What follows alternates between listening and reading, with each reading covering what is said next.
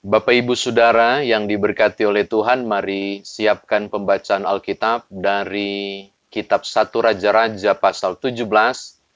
Kita akan membaca ayat 1 sampai ayat yang ke-14. Ini panjang 14 ayat. 1 Raja-Raja pasal 17, ayat 1 hingga ayatnya yang ke-14. Sebelumnya mari kita berdoa. Bapa dalam Kristus Yesus, kami mau mendengarkan firman-Mu, tolonglah kami untuk beroleh pengertian terhadap firman Tuhan yang kami baca ini. Lalu setelah kami pahami, biarlah Roh Kudus yang sama menolong kami untuk mampu mengerjakannya. Demi Tuhan Yesus firman yang hidup, kami berdoa. Amin. 1 Raja-Raja pasal 17, ayat 1 sampai 14. 1 Raja-Raja pasal 17, ayat 1 hingga ayatnya yang ke-14, dua perikop, saya bacakan untuk saudara. Lalu berkatalah Elia orang Tisbe dari Tisbe Gilead kepada Ahab, demi Tuhan yang hidup, Allah Israel yang kulayani, sesungguhnya tidak akan ada embun atau hujan pada tahun-tahun ini, kecuali kalau kukatakan. Kemudian datanglah firman Tuhan kepadanya, pergilah dari sini, berjalanlah ke timur, dan bersembunyilah di tepi sungai Kerit di sebelah timur sungai Yordan. Engkau dapat minum dari sungai itu, dan burung-burung gagak telah kuperintahkan untuk memberi makan engkau di sana. Lalu pergilah, lalu ia pergi, dan ia melakukan seperti firman Tuhan. Ia pergi dan diam di tepi sungai Kerit di sebelah timur sungai Yordan. Pada waktu pagi dan petang, burung-burung gagak membawa roti dan daging kepadanya, dan ia meminum dari sungai itu. Tetapi, sesudah beberapa waktu, sungai itu menjadi kering, sebab hujan tiada turun di negeri itu. Maka datanglah firman Tuhan kepada Elia, bersiaplah, pergilah ke Sarfat, yang termasuk wilayah Sidon, dan diamlah di sana, ketahuilah, Aku telah memerintahkan seorang janda untuk memberi engkau makan. Sesudah ia bersiap, lalu pergilah ke Sarfat. Setelah ia sampai ke pintu gerbang kota itu, tampaklah di sana seorang janda sedang mengumpulkan kayu api. Ia berseru kepada perempuan itu katanya, cobalah, ambil bagiku sedikit air dalam kendi, supaya aku minum. Ketika perempuan itu pergi mengambilnya, ia berseru lagi, cobalah, ambil juga bagiku sepotong roti. Perempuan itu menjawab, demi Tuhan Allahmu yang hidup, sesungguhnya tidak ada roti padaku sedikitpun, kecuali segenggam tepung dalam tempayan, dan sedikit minyak dalam buli-buli. Dan sekarang aku sedang mengumpulkan 2-3 potong kayu api. Kemudian aku mau pulang, dan mengolahnya bagiku dan bagi anakku. Dan setelah kami memakannya, maka kami akan mati. Tetapi Elia berkata kepadanya, janganlah takut, pulanglah, buatlah seperti kau katakan, tetapi buatlah lebih dahulu bagiku sepotong roti bundar kecil daripadanya, dan bawalah kepadaku, kemudian barulah kau buat bagimu dan bagi anakmu. Sebab beginilah firman Tuhan Allah Israel, tepung dalam tempayan itu tidak akan habis, dan minyak dalam buli-buli itu pun tidak akan berkurang, sampai pada waktu Tuhan memberikan hujan ke atas muka bumi. Demikian firman Tuhan, saudara dan saya dikatakan berbahagia jika mendengarkan firman Tuhan ini, merenungkannya, memberitakannya, dan paling istimewa, Bapak, Ibu, dan saya mengerjakan firman Tuhan ini dalam kehidupan beriman kita. Saudara, pasti nabi ini saudara kenal, karena kisah-kisah tentang nabi-nabi ini sering kita dengar di mana-mana, di sekolah minggu sekalipun. Siapakah Elia? Dalam bahasa Ibrani, Eliyahu, yang berarti Allahku adalah Yahweh. Kalau saudara mendengar juga nama yang lain, nabi kecil namanya Yoel, ya itu juga artinya sama. Tapi terbalik, kalau Eliyahu atau Elia, Allahku adalah Yahweh. Kalau Yoel lain, Yahweh adalah Allah. Sementara kalau Eliyahu, Allahku adalah Yahweh, tapi pengertiannya sama.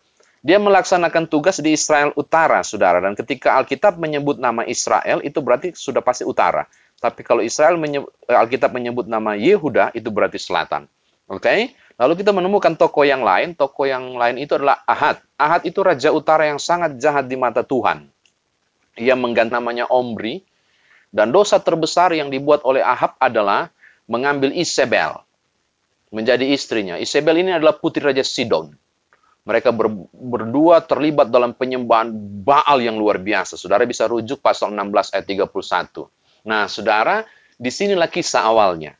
Di pasal 17 ayat 1, ketika Ahab berpaling kepada Allah dan menyembah Baal melalui pengaruh dari Izebel, putri raja Sidon yang telah dia ambil menjadi istrinya, maka tanpa ragu dia datang kepada Elia, datang kepada Ahab dan berkata sesuatu yang dahsyat dan mengerikan, yang rasanya kalau saya sampaikan saya tidak berani, karena ini kerajaan. Tapi Elia datang dan mengatakan, "Demi Tuhan yang hidup, Allah Israel yang kulayani, sesungguhnya tidak akan ada embun atau hujan pada tahun-tahun ini, kecuali kalau kukatakan." Saudara lihat, wow, ini pernyataan yang sangat berani. Yang saya mau katakan kepada Bapak Ibu, ini pernyataan ini memberi efek besar bagi Elia. Mengapa? Dikejar dia. Dikejar sama Izebel. Seluruh nabi-nabi ditumpas. Saudara bisa rujuk pasal 18 ayat 13. Oh, ketar-ketir akhirnya. Elia jadi buronan dan dia kabur, walaupun begitu banyak sesama nabi yang dibunuh oleh Izebel, tapi rupanya Tuhan menyembunyikan Elia. Di manakah ia bersembunyi? Alkitab mengatakan di ayat yang ketiga, dia bersembunyi di sebuah sungai. Di suatu sungai, namanya Sungai Kerit, di sebelah timur Sungai Yordan, ayat 3 bacaan kita. Nah, Sungai Kerit menjadi zona nyamannya Elia. Tuhan giring dia ke zona nyaman untuk bersembunyi dari kejaran pembantaian Izebel yang sangat jahat. Orang Sidon dia. Izebel orang Sidon yang jahat itu. Lalu saudara, apa sih Sungai Kerit itu? Ini kan harus penting juga dijelaskan. Bapak Ibu, Sungai Kerit itu menurut Alkitab tercatat di sebelah timur Sungai Yordan. Saya menggali tentang Sungai Kerit, saya mendapatkan bahwa Sungai Kerit itu adalah sungai yang kecil. Dia mengalir dari timur ke barat dan berakhir di Sungai Yordan. Saya ulangi, Sungai Kerit itu sungai kecil yang mengalir dari timur ke barat dan berakhir di Sungai Yordan. Sementara Sungai Yordan ini dalam bahasa aslinya Yarden, itu berarti yang turun ke bawah. Ini sungai yang besar. Berbeda dengan Sungai Kerit, Sungai Yordan ini sungai yang besar. Yordan berarti turun ke bawah. Ini terbentuk dari berbagai mata air. Mengalir dari utara ke selatan. Kalau Kerit kan timur ke barat, kalau Yordan utara ke selatan. Dan dia berakhir di Laut Mati. Oke? Kalau Kerit berakhir di Sungai Yordan, kalau Sungai Yordan berakhir di Laut Mati. Kenapa saya mau jelaskan ini?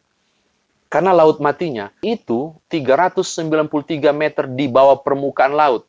Di bawah loh permukaan laut, bukan di atas. Di bawah permukaan laut. Efeknya tidak mengalir. Jadi setelah sampai ke sungai, dari Sungai Yordan itu air sampai ke Laut Mati, tak stop di situ dia. Efeknya apa? Dia tidak menyalurkan air-air lagi ke tempat yang lain. Akhirnya tidak ada kehidupan. Bahkan bakteri pun konon katanya nggak ada di Laut Mati. Jadi saya mau bilang begini, ketika engkau menutup semua jalur berkat Tuhan dan tidak berbagi berkat, itu sama dengan Laut Mati. Engkau menikmati sendiri dan engkau mati sendiri. Ini Laut Mati. Laut Mati menjadi mati karena tidak berbagi kehidupan. Sedangkan bakteri pun tidak ada di situ. Oke, kita tinggalkan dulu soal itu. Nah, sekarang dia kemudian pergi ke Sungai Kerit. Lalu bagaimanakah Tuhan memelihara dia di masa musim kering? Ah, ini luar biasa. Sungai Kerit belum kering. Jadi Sungai Kerit itu masih banyak airnya. Jadi Tuhan pelihara dia di situ lewat apa? Saya suka berbagi dengan saudara di ayat 4 dan 6.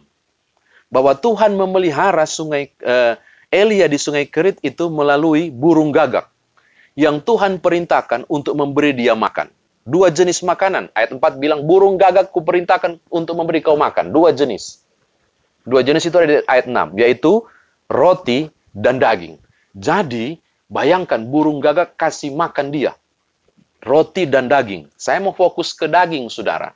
Saya mau berbagi tentang daging. Supaya saudara tahu, apa sih yang Tuhan kasih makan melalui burung gagak. Saya mencoba memeriksa teks asli. Ternyata dia menggunakan istilah bausar. Kata bausar ini dipakai oleh 1 Samuel pasal 17 ayat 44. Diterjemahkan daging juga. Orang Filistin bilang begini di 1 Samuel 17 ayat 44. Daud, dagingmu ini kukasih makan burung.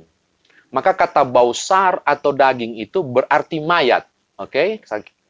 Jadi Tuhan memberi makan melalui meminta burung gagak mengantar bausar atau daging yang kalau terjemahan bebas mayat. Kalau kita periksa ke Septuaginta, Septuaginta itu bahasa Ibrani yang diterjemahkan ke bahasa Yunani. Kalau di Septuaginta dia pakai kata Yunani kreas. Kreas itu diterjemahkan dengan kata meat. Meat itu bukan flesh. Kalau flesh itu daging dan darah. Meat itu barang tidak segar. Nah, sekarang mari kita berhayal. Mudah-mudahan saudara sering menonton Discovery Channel. Saudara bisa melihat paruh dari burung gagak.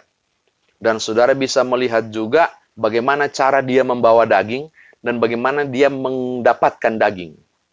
Burung gagak punya paruh itu kecil, sehingga dia tidak mungkin bawa paha ayam. Satu. Burung gagak itu paruhnya kecil, maka dia tidak mungkin untuk membawa daging yang besar yang segar. Lalu daging jenis apakah yang burung gagak bawa? Oh, ini saudara harus perhatikan baik-baik. Bahwa burung gagak tidak mampu memotong daging segar karena keras. Burung gagak biasanya mempreteli daging dalam kondisi dalam setengah pembusukan. Atau sedang dalam tahap pembusukan. Daging-daging yang semula ulat-ulat, yang sudah tidak segar lagi, gampang dirobek, itulah yang mampu dirobek oleh paruh burung gagak. Sekarang mari kita beri pertanyaan. Kalau Tuhan memerintahkan burung gagak untuk bawa daging, dia bawa daging-daging apa? Hanya Tuhan yang tahu, karena saya tidak ada di masa Elia. Tapi kalau saya melihat prosedur menggunakan burung gagak, saya sangat menduga kuat penggunaan kata bausar dalam bahasa Ibrani ini. Ini pasti menunjuk pada daging yang tidak segar. Wow, saudara bisa bayangkan, daging busuk. Apa daging artinya? Daging yang tidak segar itulah yang dikasih. Bangkai. Nah, istri saya bilang bangkai. Bangkai yang dikasih. Ngeri kan? Dia nggak bilang flesh. Bukan, tapi meat. Daging yang bangkai. Dan ajaibnya diterima oleh Elia. Maka saya mau simpulkan hal yang pertama untuk saudara. Bukan soal apa yang kita makan. Tapi siapa yang kasih makan. Oh, ini penting. Bukan apa yang barang apa yang kita terima, tapi soal siapa yang kasih. Karena Elia tahu Tuhan yang kasih, maka Tuhan gak mungkin kasih racun dia. Maka apapun yang bawa burung gagak dia makan. Ini luar biasa. Kalau saya menggunakan tafsiran sendiri ini begini. Wow, itu luar biasa bagi Elia. Elia menikmati apa yang Tuhan kasih. Walaupun aduh, kalau dikasih ke saya nggak mau. Betul. Tapi Elia menggunakannya karena dia tahu Tuhan yang memberi. Theodoron. Pemberian Allah. Bukan soal apa yang saya dapat, tapi siapa yang kasih. Ini pemberian Allah. Ini Theodoron. Maka saya harus terima. Barangkali itu Elia buat, maka dia makan. Nah, oke? Nah, lebih jauh saudara-saudara, tiba-tiba ketika ayat 7, tolong buka nanti di bacaan kita, 1 Raja-Raja pasal 17, ayat 7, Alkitab kasih tahu, kering. Sungai Kerit pun kering. Apa yang terjadi? Tuhan awalnya membawa dia ke zona nyaman, namanya Sungai Kerit. Sekarang Tuhan tarik dia keluar dari zona nyaman. Di mana dia diperintahkan, kau harus pergi ke suatu tempat namanya Sarfat. Dan kau harus bertemu dengan seorang janda, namanya janda Sarfat. Tidak dibilang namanya, pokoknya seorang janda di Sarfat. Sarfat itu daerah Sidon. Perhatikan baik-baik, saudara. Elia dikejar oleh Ratu Sidon. Iya kan? Namanya Ratu Sidon yang kemudian Izebel. Sekarang dia harus berjumpa dengan perempuan Sidon yang lain. Seorang janda. Dari zona nyaman ke zona tidak nyaman. Tuhan suruh dia pergi. Dan dia berangkat. Saudara tahu jarak antara Sungai Kerit ke Sarfat? Itu kurang lebih 100 mil atau 160 km. Itu Sarfat sebelah barat Yordan. Di tepi Laut Mediterania. Kurang lebih 160 km atau 1 mil. Bayangkan, jalan kaki ke siang, dia berangkat pergi ke Sarfat, keluar dari zona nyaman di Sungai Kerit, karena sudah kering, dia berangkat ke Sarfat. Bapak Ibu, kecepatan jalan kaki manusia, kalau dia tergesa-gesa, dia akan dapat 6,5 km lah per jam. Tapi kalau dia jalan santai, ya 4,5 km per jam. Itu berarti kalau di 160 km itu berarti hampir 2 hari. Tapi kalau dia istirahat, tidak jalan non-stop, ya dia akan dapat kurang lebih 3 sampai 5 hari lah. Nah, saudara bisa bayangkan, dia sangat lapar, dia sangat haus. Kalau kita baca di ayat yang ke-10, kita menemukan sesuatu yang luar biasa. Kita ketika berjumpa dengan janda itu, dia katakan, tolong beri saya air dong. Pas janda itu mau pergi ambil air, sekalian dong dengan roti. Ini juga boleh lah Elia, minta minum tapi minta bonus. Beli, saya haus, berikan saya minum dong. Sekalian roti ya, jangan lupa. Jadi saudara, dia memerintahkan 2 hal. Dan mari kita lihat apa reaksi dari janda itu. Oh Bapak Ibu, janda. Saya sudah berapa kali menjelaskan tentang janda. Tidak ada janda yang kaya saudara di Israel. Indonesia itu banyak janda kaya. Tapi kalau di Israel nggak ada satu orang pun yang disebut janda dengan status sosial yang mantap. Kagak ada, namanya juga janda. Sudah pasti status sosialnya pasti di bawah. Mengapa saudara? Karena kekayaan dari suaminya akan kembali ke klan kesukuannya. Janda itu tidak punya hak. Nggak punya hak. Apalagi kalau anaknya mati. Yang laki-laki habis, dia nggak dapat apa-apa. Tidak heran kalau kemudian Naomi bilang, jangan panggil aku Naomi. Panggil aku Mara. Dalam bahasa Ibrani, pahit. Pahit hidupnya, nggak ada apa-apa. Semua hak-hak dari suami kembali ke klan. Jadi memang janda itu janda yang miskin. Lalu dimintain roti lagi. Lalu janda itu bilang, odoh kasihan. Yang ada cuma segenggam tepung dalam tempayan dan sedikit minyak dalam buli-buli. Saya mau bikin ini jadi roti, habis itu saya mati. Apa yang mau dibilang Bapak Ibu? Habis kehidupannya dia dan keluarganya. Jadi seketika dia bikin segenggam tepung ini dan sedikit minyak di buli-buli ini diolah kemudian menjadi roti, besok dia mati. Mengapa? Sudah ada makanan. Jadi sudah pasti janda ini mati. Tapi kemudian, ini menarik, Elia bilang, bikin buat saya. Saya mau pastikan sesuai firman Tuhan. Lihat ayat 14. Bahwa tepung dalam tempayan tidak akan habis. Minyak dalam buli-buli tidak akan berkurang. Sampai hujan turun. Wih. Dan kemudian janda itu membuatnya lah kalau saudara baca. Saya mau katakan begini Bapak Ibu. Apakah di antara saudara berpikir bahwa Elia datang minta makan kepada seorang janda? Saya yakin iya. Kalau saudara baca teks ini benar bahwa ternyata Elia datang mengemis makanan kepada seorang janda. Bahwa kalau janda itu tidak kasih makan Elia, Elia juga pasti mati. Saya mau bilang kepada saudara, salah. Oh, enggak. Elia tidak pernah minta makan ke janda. Walaupun teks itu bilang begitu. Oh, tidak. Bukan karena janda itu, Elia melangsungkan kehidupan. Oh, bukan. Bukan karena dapat makanan itu, maka Elia bisa sehat dan hidup lagi. Dan semangat lagi menjalankan misi kenabian. Oh, bukan Bapak Ibu. Terbalik, saya mau katakan begini.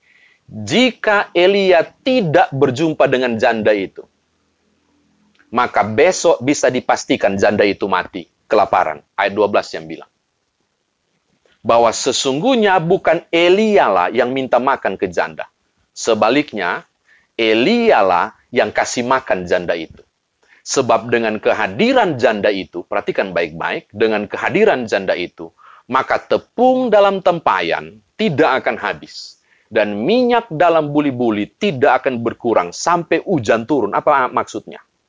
Kehadiran Elia di rumah itu menjamin kelangsungan hidup janda itu dan keluarganya. Bukan sebaliknya, bahwa janda yang kasih makan, oh bukan saudara. Justru karena Elia hadir, janda itu diselamatkan. Oke, saya kira demikian firman Tuhan ditafsirkan bagi kita, karena kayaknya terlalu panjang renungan ini. Nah, bagaimana saudara dan saya membawa dalam kehidupan kita sehari-hari? Saya mau katakan hal yang pertama, Bapak Ibu. Ini tidak kalah pentingnya untuk menghubungkan dengan kondisi kita saat ini. Saudara, ada masa di mana saudara ada di zona nyaman, tapi juga ada masa di mana Tuhan mengantar saudara untuk berani keluar dari zona nyaman menuju ke zona yang nggak nyaman dalam rangka misi yang ia targetkan untuk kehidupan saudara. Termasuk di Sungai Kerit sekalipun harus pindah menuju ke Sidon. Saya mau katakan begini kepada Bapak Ibu Saudara. Penting bahwa yang terjadi bukan mau saya. Yang terjadi, saya nggak pernah punya misi. Misinya selalu milik Allah. Saya cuma pelaksana misinya. Engkau harus berpikir seperti itu. Supaya ketika saudara ditaruh di zona nyaman, lalu ditarik ke zona yang tidak nyaman, engkau harus melihat, ini bagian dari misi Allah. Oh, ini bagaimana saya menjelaskannya?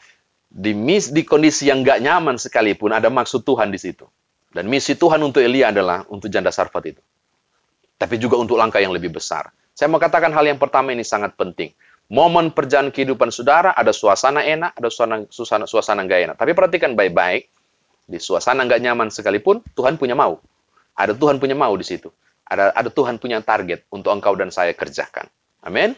Ini yang pertama. Hal yang kedua, perhatikan Theodoron tadi. Gagak bawa bangkai, kasih makan Elia. Mudah-mudahan tafsiran saya tidak keliru ini ya, tentang bausar tadi, dalam bahasa Ibrani itu. Karena tidak ada daging segar yang bisa dikoleto sama koleto itu apa ya, dipenggal oleh paru dari si burung gagak ini. Kecil kok, nggak mampu dia. Lalu mengapa Elia tidak protes? Dan Alkitab tidak menceritakan itu karena prinsip soal Theodoron. Tidak masalah. Sebab apa yang diterima itu adalah pemberian Allah. Theodoron itu artinya pemberian Allah. Saya mau katakan hal yang kedua. Apapun yang saudara dapatkan hari ini, seberapa rupiah pun saudara hasilkan, dan pasti berbeda dengan kondisi waktu tidak ada COVID misalnya. Seberapa besar itu, besar kecil nilainya, enak atau tidak. Ini bukan soal apa yang saudara terima, tapi siapa yang kasih. Amin, ini penting. Bukan soal apa yang saya dapatkan, tapi siapa yang memberikan. Dan mari kita aminkan, yang memberikan adalah Allah. Karena Theodoron, pemberian Allah ini, maka apapun bentuknya, berkualitas atau tidak, enak atau tidak, besar atau kecil, aku nggak peduli. Selama itu pemberian Tuhan, Theodoron, maka saya yakin akan tetap hidup keluargaku, akan tetap hidup dan bermasa depan anak-anakku. Di kondisi ini sekalipun, kalau Tuhan memang izinkan, itu berarti pemberian Allah, Theodoron, aku siap menerimanya. Dan saya tahu, walaupun terlihat tidak nyaman, ku yakin, ini bukan soal apa yang aku terima, tapi siapa yang kasih. Allah yang kasih, pemberian Allah. Pemberian Allah tidak akan pernah membawa saya dalam kehancuran. Oh, ini prinsip. Ini prinsip penting. Yang kedua, saudara, yang terakhir, yang ketiga. Perhatikan soal janda tadi. Mengapa janda ini kemudian bisa punya kelangsungan hidup? Karena dia melayani Elia. Jadi bukan janda yang kasih makan Elia, tapi sebaliknya, Elia yang kasih makan janda ini selama musim kemarau dan tanpa hujan. Mengapa bisa begitu? Karena janda ini duluan memberi dari ketidakberadaannya. Saya mau katakan hal terakhir ini kepada saudara. Ini sangat penting. Jika engkau mau diberkati, engkau harus memberkati orang lain. Jika engkau ingin menerima sesuatu, engkau harus memberi dulu. Ini prinsip. Karena siapapun yang prinsip menabur, pasti akan menuai. Kebaikan yang engkau lepaskan kepada orang lain, suatu saat akan kembali kepadamu. Apapun yang engkau kerjakan baik-baik untuk orang lain, dan melakukannya dengan sukacita bagi orang lain, dan orang lain itu mendapatkan kebaikan untuk saudara, perhatikan, Allah memperhitungkan itu sebagai kebenaran. Saya suka mengatakan ini. Dan satu saat akan kembali kepada saudara. Kebenaran, kebaikan itu akan kembali kepada saudara. Karena itu, selamat melanjutkan kehidupan, yakinlah kepada pemeliharaan Tuhan, siapkan diri saudara pada zona yang tak nyaman sekalipun, dengan percaya. Tuhan tidak meninggalkan saudara, seorang janda sekalipun bisa dipakai untuk Elia, maka hal yang sama saya mau katakan kepada Bapak Saudara. Di kondisi tersulit sekalipun, Tuhan bisa pakai sesuatu. Dan engkau bisa dipakai Allah untuk menjadi jalan keluar bagi orang lain, atau engkau menemukan jalan keluar dari orang lain. Haleluya. Amin. Mari berdoa. Bapa, kami bersyukur untuk kesempatan yang luar biasa mendengarkan firman ini. Terpujilah namamu. Biarlah kami dimampukan untuk mengerjakan kebenaran firman Tuhan ini dalam kehidupan beriman kami. Ingatkan kami soal Theodoron, pemberian Allah, soal pemeliharaan Allah, soal Tuhan memakai siapa saja, dan memakai kami untuk siapapun menjadi alat berkat Tuhan yang kami tahu, di zona nyaman maupun tidak sekalipun, selama ada Engkau, hidup kami terjamin dalam tangan kuasa-Mu. Demi Tuhan Yesus Juru Selamat, kami berdoa. Amin.